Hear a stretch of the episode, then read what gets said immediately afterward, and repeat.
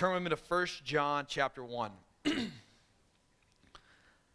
think we covered this in Bible study this week, if you're a part of one of our Bible studies, towards the end of chapter 1. I missed this week, I'll admit. We had some sick kids, and still do. And so I missed this conversation. I was banking on the Bible study guys to help me with my sermon prep. And then I had to miss, so I was on my own. But I have loved being a part of one of our Bible studies. I feel like it's a place for me to walk in, and I'm not like pastor. I'm just one of the Bible study guys, and I just learn. And these guys come prepared, and they study well, and God really meets us as we open his word and pray and ask for help.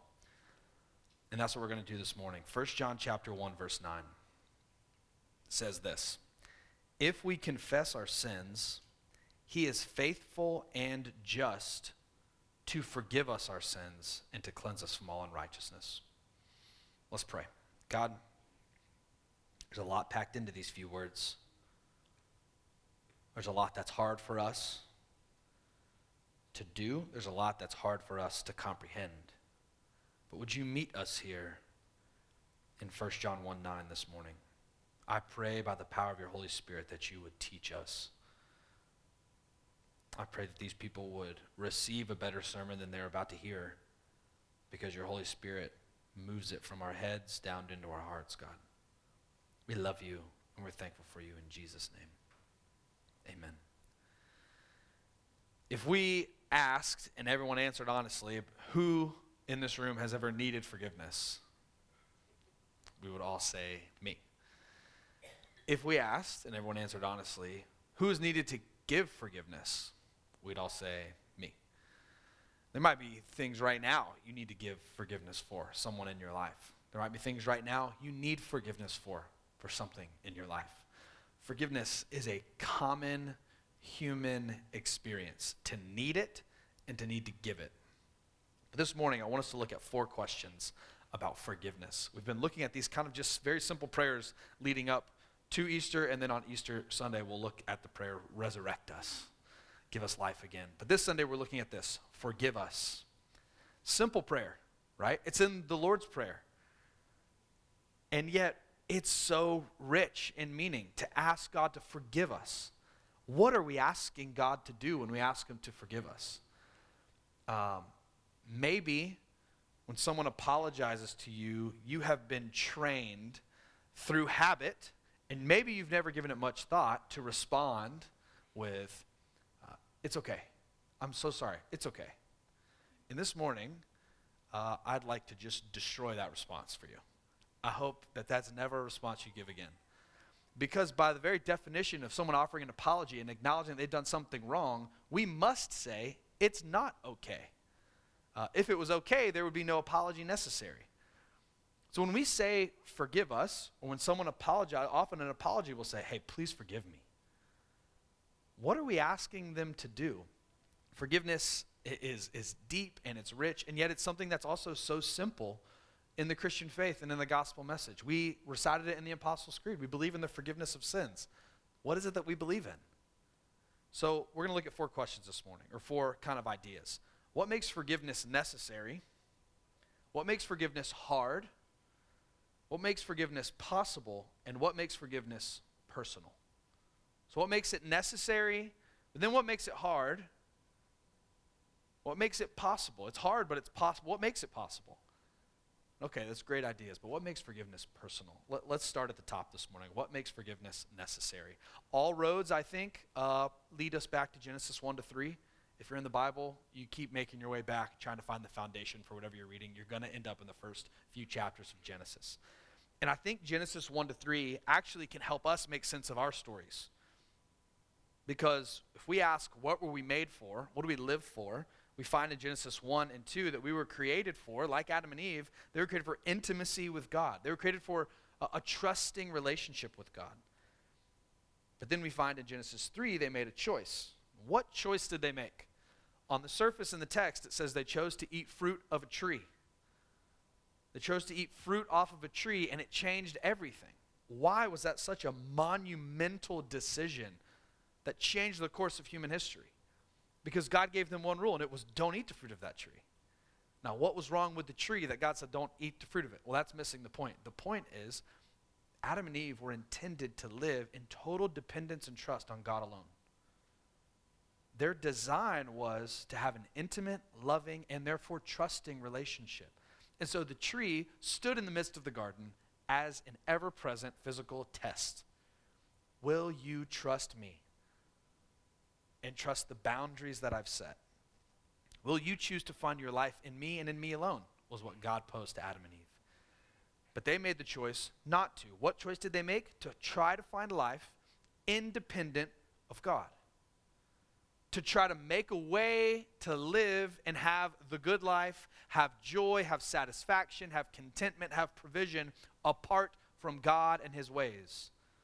They decided to try to do life apart from God. So what were the consequences?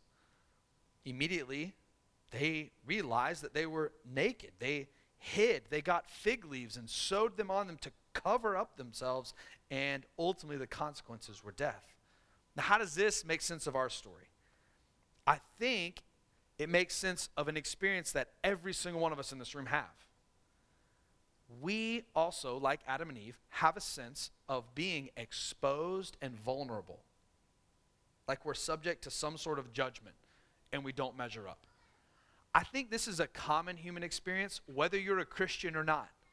So if you don't subscribe to this book or the creed we read or any of the songs we've sung, I still think every person who walks this planet wrestles with some version of guilt, shame, and or regret. I think it's a common human experience to then try to hide and cover up with our very own versions of fig leaves. The human tendency to curate our lives and our images, our appearances, and our identities shows that we have this inner realization that there's something in us that we want to hide. We have some sense of being guilty. That's part of what Paul's getting at in the early chapters of Romans, where he says, fine, you don't live under the law. I'll judge you by your own law, by your conscience. Those who live without the law will perish without the law. He says, you don't need the law because you have an inner sense of guilt. Every single one of us do. We have an inner sense that something's missing, that we somehow haven't measured up. Genesis 3 makes sense of that reality by showing us that we feel guilt and shame because we've turned our back on the one who was intended to give us the security that is the antidote to shame, the acceptance that's the antidote to shame, the love that would make guilt and shame disappear forever. We were intended to live with him, yet we've turned our back on him and tried to do life another way, and we feel this hole in us. We've turned our back on God. So when we say, what makes forgiveness necessary, I think we could have started a lot of different ways to get there. Many, if you go pick up a theology textbook, it would probably start with something like the holiness of God. Absolutely. Because God is the priority. Logically, biblically, God is first. In the beginning, God. But I also think the other place that's helpful for us to start is with our own experience. Because in our own experience, I don't really have to convince any of you that you felt guilty at some point in your life. That you felt regret, you felt shame, you felt what Adam and Eve had felt in the garden. Like, I've done something I'm not supposed to do. I'm fundamentally wrong because of it. Something is wrong with me. I cannot be repaired. And you feel the sense of falling short. So the feeling of needing forgiveness, I think, is pretty common. Forgiveness is necessary because if we're going to have a relationship with God, that must be repaired. The relationship between us who've turned our back on God, just like in any human relationship. If you were to turn your back on someone you're in a relationship with, like in a marriage, and choose to go have an affair, leave your family, leave your wife, you couldn't just come right back. There needs to be a repair there, or there's not going to be the trust, there's not going to be the intimacy, there's not going to be the love. Why is forgiveness necessary? Because the relationship between us and God has been broken. Genesis 1-3 makes sense of that for us. So, okay, forgiveness is necessary, but what is it that makes forgiveness hard? I'm not talking about us forgiving other people. I'm talking about God forgiving us. What makes it hard? You might say, it shouldn't be hard. I thought that's what God does. Right? I thought God was just supposed to forgive me for my sin? Well, I think forgiveness is hard, and I'll use a little bit of the story of someone you might have heard of. Her name is Rachel Denhollander. Now, if you know of Rachel Denhollander, it's probably because just a few years ago, she was the first person to publicly accuse Dr. Larry Nassar of sexual assault. He was the U.S. women's gymnastics team doctor for a very long time. And he had a wicked and evil pattern of sexually assaulting underage gymnasts, that he would cloak it as some sort of sick treatment, and it went on for years. And Rachel Denhollander was a follower of Jesus who grew up, went to law school, and began to champion the cause of bringing Larry Nassar to justice. Since then, she's become an advocate for abuse survivors all around the country. And she gets maligned because of it by people who claim the name of Christ. She is an Orthodox, could worship in this church, recite the creed. She could lead groups and Bible studies. But because she speaks truth to power about abuse, she is hated by people doing exactly what I'm doing this morning. Shame on them. Why? Because she's trying to bring justice. And do you know what people ask her more often than any other question? I've heard her in interviews say this. People want to ask because they hear my faith. Either, well, shouldn't you forgive? Or people who don't share her faith say, how could you ever forgive? But she has just in one short phrase, I think she sums up what makes forgiveness so hard. She's wrestled with this. She's been a follower of Jesus. She's experienced incredible injustice. And she says, a judge that does not punish evil is not loving. She connects in just a few words, justice and love. That is what makes forgiveness hard. She says that God's justice and his wrath against evil is actually an overflow of his love and his mercy. Now, we might hear those two and wonder, are they opposite? Are they opposite? In fact, there's been theologians in history that have actually separated the Old Testament and the New Testament and said, we're really dealing with two different gods. It's the Marcionite heresy. If you want to know the name of it, you can go look it up. The God of the Old Testament was mean and bad and just and wrathful. The God of the New Testament is a God of love. And what that can lead some people to do today, so you can be on the lookout for Marcionite heresy, is to say, throw away the Old Testament. Unhitch yourself from the Old Testament, to quote a local pastor of a megachurch in Alpharetta. We don't need the Old Testament. We throw it away because God's mean in the Old Testament. In the New Testament, we find a God of love, and it's totally different. Well, I'd like to ask today, are they at odds? Are God's loving grace and his wrathful justice actually at odds with each other? Are his grace and his justice opposites? I'm actually going to argue this morning that no, they're not. I agree with Rachel Denhollander that God's justice and wrath is an overflow of his love. The theology, the area of theology that would deal with this is something that theologians call the simplicity of God. God is a simple being. Now, here's what that means. The word is simple, and it's not necessarily a simple concept, but I think you can grasp with me. Complex being is made up of many parts. It's kind of like you and I in some ways. We have these different feelings, and oftentimes they're at odds with each other. Like at times I'm happy, and at other times I'm sad. At times I love someone, and other times I am ready to never speak again. God is not composed of parts that could ever be at odds with each other. God is one. Hear, O Israel, the Lord your God, the Lord is one. He's not composed of parts that are ever at odds. He does not consist of these many complex parts that would make him struggle internally with which attributes to display and which attributes to suppress. That is not the kind of being God is. Rather, he operates at all times in perfect unity with all of his attributes. So God is never looking at, when we say God is love and he loves you, that doesn't mean he has all this anger towards you that his love is a little bit better than so he can push all that anger back. God has one piece of his character. What is he like? He is God. And to describe him, we describe these attributes and all these different ways that God acts towards us. But really, at the end of the day, we have to say these are all one. God is a simple being. This is exactly what Rachel Denhollander is talking about when she connects God's love and his mercy to his justice and his wrath.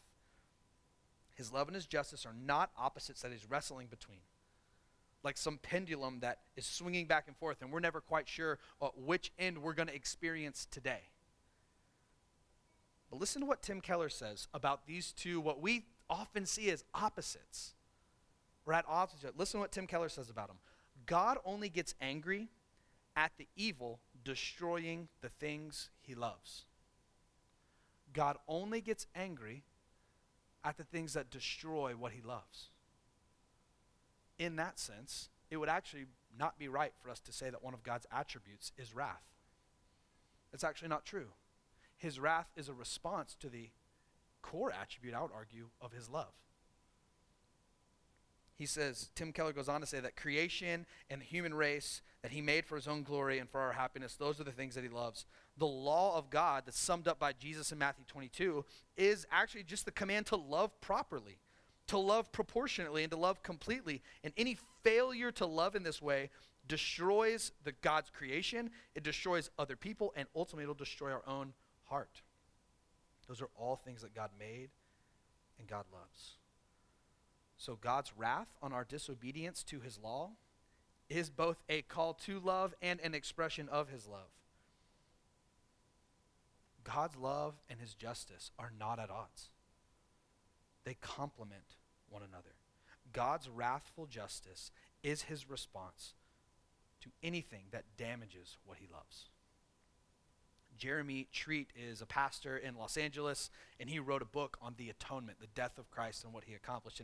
And in that book that's coming out this year, he says, wrath only exists where sin exists. Therefore, we should uphold the priority of God's love and then the necessity of God's wrath that safeguards his love in a fallen world. Now, we would all admit that there are appropriate times for you and I to get angry, right? We would all acknowledge that there is a righteous, proper anger. Why?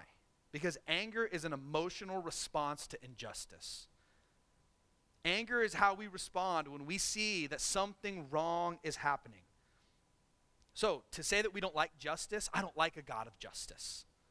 I don't like to talk about God's wrath. That's the height of privilege. Do you know why? Because only one who has never had wrongs done to them would say that they don't want justice. Talk to the oppressed and the slave. Talk to the outcast and the downcast. Talk to those who've been wronged and abused and hurt. Do you know what you'll hear? Justice is very important to them. They hope and long for the fact that God will make all things right one day. Dr. Esau McCauley is a Bible professor at Wheaton College, and he wrote a book called Reading While Black. And it's a history of black church and black theologians reading an interpretation of the Bible. And he talks about so many fascinating things. And he talked about when he was growing up, he was raised in a family of faith. And then he went to a predominantly white college and had religion professors that told him, hey, if we're going to set you free in your race, man, throw off the Bible. And he went, hold on a minute. That Bible is the very thing that gave my people hope. Because as they were wronged as slaves, their hope was that Jesus would come and be a God of justice and make everything right. So we know that it's okay to be angry because it's how we respond to injustice. We would say anyone who doesn't want justice has probably never been wronged. But it's important to say that God's wrath and justice are not like ours. He's never moody. He's always measured. He's never wrathful out of hate or indifference. He is always wrathful out of a deep sense of love. This is his wrath and his love working together. And it's his deep sense of love for his creation that actually leads him to be wrathful against everything that stands against his creation. This is what makes forgiveness hard for us to grasp. Because God is both just and holy and righteous and his wrath is very real, but he is a God of love. In our minds, we see these pitted against each other, and we go, how does this work? Thank you for wading through some of those weightier theological categories with me, but I think they're really important. And I don't walk through that lightly. I try to make it in a way that we can all have a conversation about it, but it's important if we're going to understand what forgiveness really is. God has a real sense of justice towards wrongs done. What that means is, for God to forgive you, he does not look at you and say, it's okay. Because it's not. His wrath against all that he loves exists. So how is God going to show you his love, but also not just wipe away his wrath that exists against the fact that we've turned our back on him? That forgiveness is hard. God is both of these things. What are we going to do? What makes forgiveness now possible? What makes forgiveness possible? Rachel Denhollander, in the courtroom, spoke to Larry Nassar. And she said, and I quote, "I pray you experience the soul-crushing weight of guilt so that you may someday experience true repentance and true forgiveness from God, which you need far more than forgiveness from me, though I extend that to you as well." Rachel Denhollander says that forgiveness is a personal release of bitterness and a desire for vengeance. But justice is holding someone to an external standard. And she argues that both of these can happen. She's written on this. She has taught on this. She has spoken on this. How, as Christians, do we maintain both justice and forgiveness for people that have wronged us? What I want to ask this morning is, how is forgiveness possible if God himself is committed to do both of those?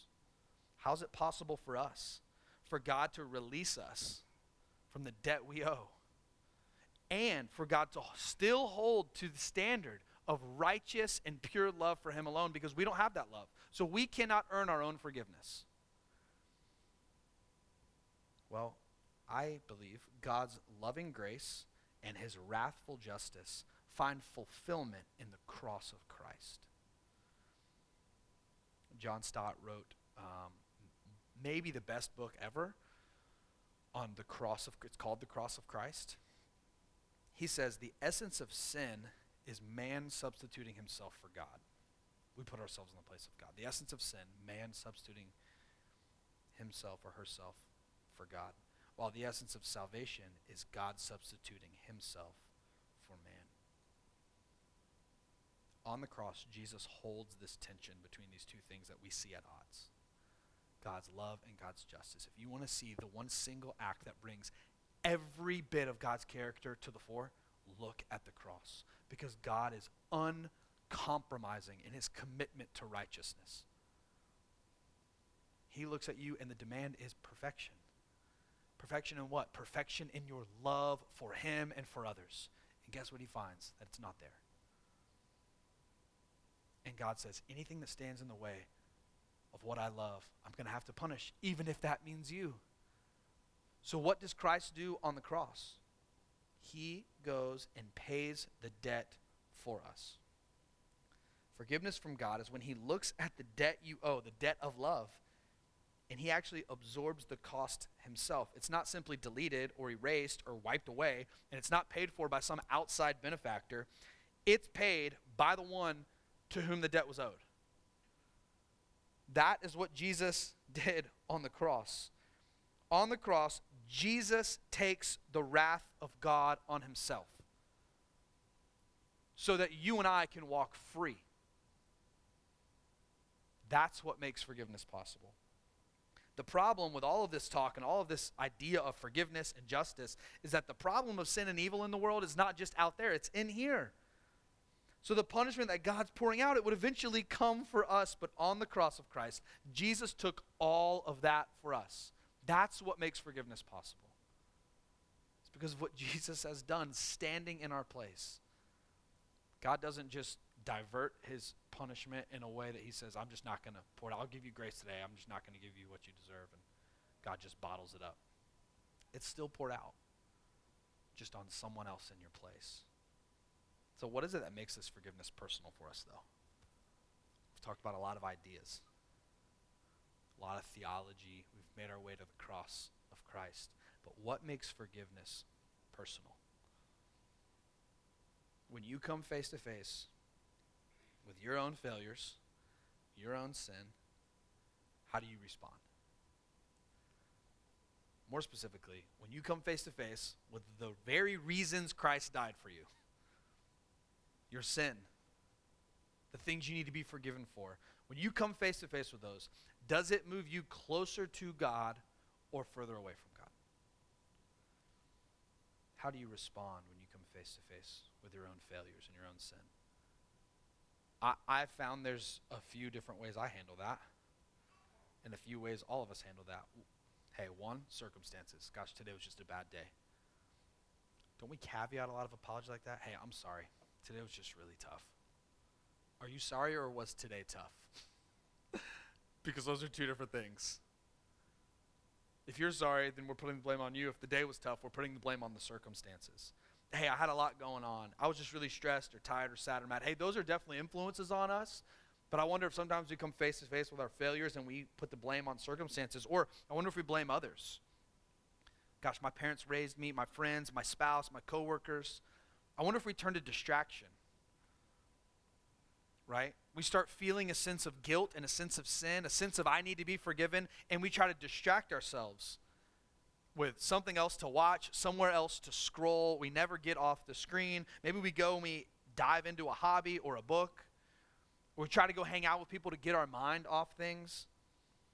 Or how about this? This is a good theology word, atonement, but not in the Jesus way. When we start feeling a sense of guilt, when we commit wrongs, something in us tries to atone for it. We try to make up for it. I know I did something wrong, so I got to go figure out how to make up for this, right? Or what about repentance? Like a fleshly repentance. I promise I'll never do this again. I've changed. Or false guilt, to go in the other direction. We feel way too much guilt compared to what's happened, and we crush ourselves underneath the weight of something that we were never intended to carry. But what does God say in 1 John 1:9? If we confess, honest, authentic, and open before God. We don't have to try to hide our wrongs. We don't have to try to atone for our sins ourselves and make up for it. We don't have to try to promise we're going to do better next time with some fake repentance that we really don't have the strength to do anyways. We can actually experience freedom by coming to God because of what Christ has done and saying, God, this is it. We are free to name in the presence of God our sin. And what do we find there? No punishment, no condemnation, no debt that you still owe. Romans 8, verse 1 says, there is therefore now no condemnation for those who are in Christ Jesus.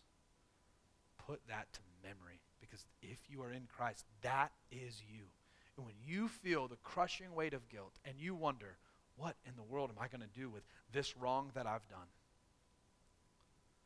You can come to Jesus and you can confess. You can come to brothers and sisters that you love and they love you, and you can confess to them and ask for help to change. It's only the highest and the deepest and the widest of loves that would ever lead someone to do this for us, to die in our place, to take a punishment that they didn't deserve, take it for us. Romans 5 says that someone would scarcely die for a righteous person. Perhaps they might die for a good person, but God shows his love for us in that while we were still sinners, Christ died for us. What's that saying? Christ died for us when we were at our most unlovable. You see that? While we were still sinners, what is sin? Failing to love God. While we were not loving, unloving towards God, God showed his deepest love for us. So to experience personally forgiveness from God is to come to Christ and realize that there is no sin, no failure, no wrong that he failed to pay for. Every single thing that you're wondering, if it pushes the bounds of his forgiveness, you are wrong. everything you're wondering and you feel shame about, and you're going back to these fig leaves thinking, how do I cover? How do I hide? How can I push this out of the back of my mind? How can I forget about this? How can I make up for it by doing more good in another area of my life? And guess what? There is grace enough in Jesus. Why? Because on the cross, he paid for it all. There's nothing left unpaid for you. The only way you'll experience this personally is if you come to God in prayer and you confess and name those things. Now, I'm not advocating for a lifelong rerun. Maybe I've mentioned before, I've talked to someone who was in their 70s, in their last leg of their life, and God had really brought personal renewing to their life. This person said, I just feel like I need to go back from the time I was a child and try to remember every wrong I've ever done so that I can confess. I actually don't think that's what God's inviting you to do. To go and try to look under every rock and figure out every single thing you've ever done in your whole life, because Psalm 103 is also true. As far as the east is from the west, those are directions, not places. He's removed your sin from you. The point is that when you come, you're actually not focused on your sin when you come to Christ. You're focused on Christ. There's a self-forgetfulness when you come into his presence because you realize the depth of his love and the riches of his grace that he pours out on you. When you come to Christ, you can be assured that he's not shocked by your sin. Like we just sang, your sins might be many, but his mercy is more. As we come to a close today, I want to invite us just to reflect on a few questions in an attitude of prayer. You can close your eyes, bow your heads, you can get on your knees, you can come up here if you'd like, but do you have a sense of guilt and shame in you right now? It could be over a specific thing. It could be just a lifelong struggle of feeling some sense of shame, like there's a part of me that I always feel like I need to hide because, gosh, I'm so terrified of it. Hey, I'm really guilty because I know I've done something that's wrong. I have something I really regret in my life. Do you have that sense? Do you feel an instinct to hide and cover? What do your fig leaves look like?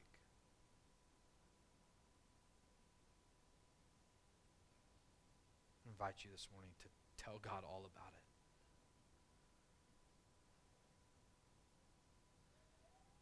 As you discover those things, and God brings those things to light in you right now, and you bring them to his presence and pray these things out, think about this.